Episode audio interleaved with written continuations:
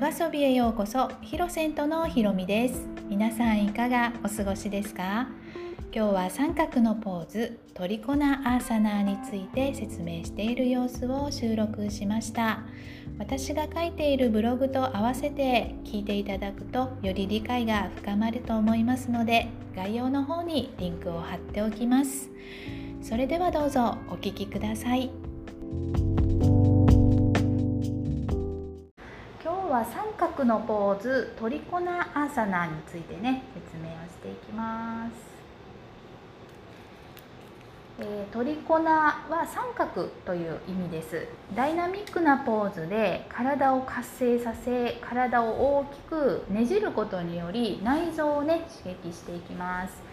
で角のポーズ前回のねポーズだったんですけれどもコナアーサナの練習の後に行うとスムーズです。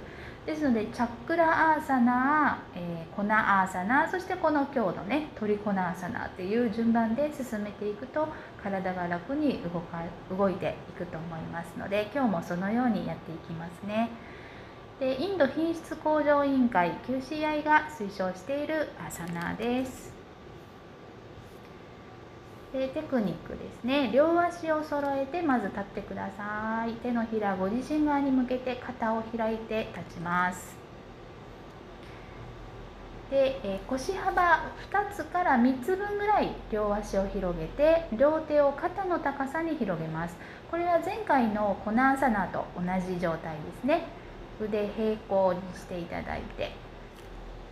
そしてかかとはヨガマットのへりにね、えー、つけておいてください。そうすると足が平行になっていきます。で腰から右方向へまずねじってください。このまま、えー、腕を広げたままね翼のようなイメージで右方向へねじっていきます。で体を倒していって左手を右足のくるぶしに置いてください。ここです。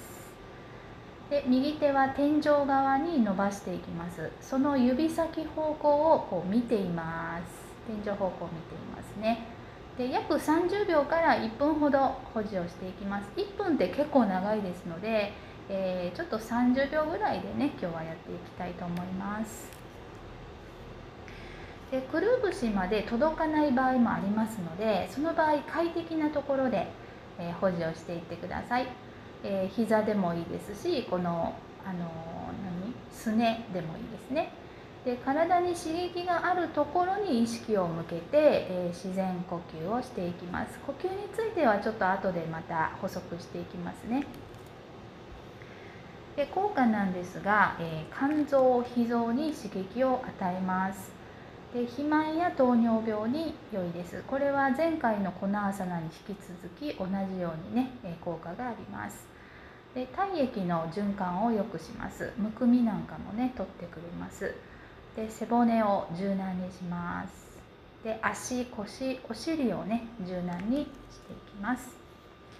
で教室での進め方なんですが、えー、教室ではねいつもあの仰向けからねうつ伏せ在位立位という順番でレッスン進めてるんですが立位であるこの三角のポーズは終盤に行うことが多いです。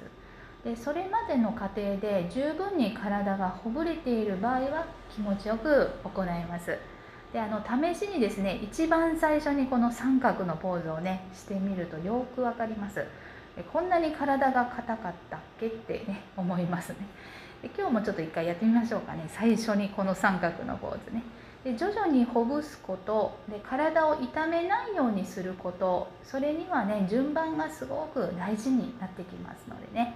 え今日も体を痛めない程度にちょっと最初にやってみましょう。で、えー、まとめです、えー、ねじりますので呼吸が少し浅くなると思います、えー、ちょっと写真見てみると分かりやすいですがこんな感じで、え天井を見てますんで喉がちょっとこう閉まるんですね。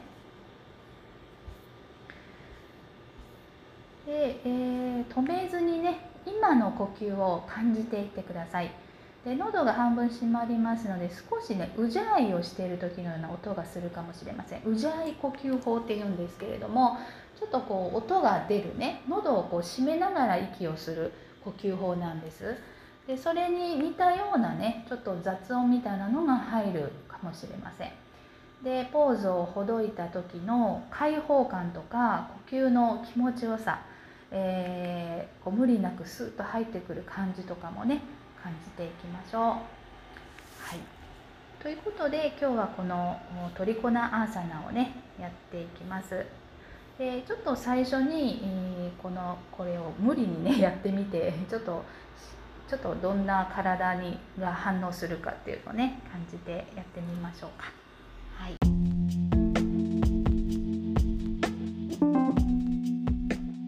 はい、いかがでしたか？トリコナアーサナをする前にチャクラアーサナとコナアーサナをしてからトリコナアーサナに入るとスムーズに体が楽に動いてくれると思います。ご自身の体をいたわるように癒すように、えー、順番を考えながら動いていってください。それでは今日はこれで終わります。最後まで聞いていただいてありがとうございました。それではまた。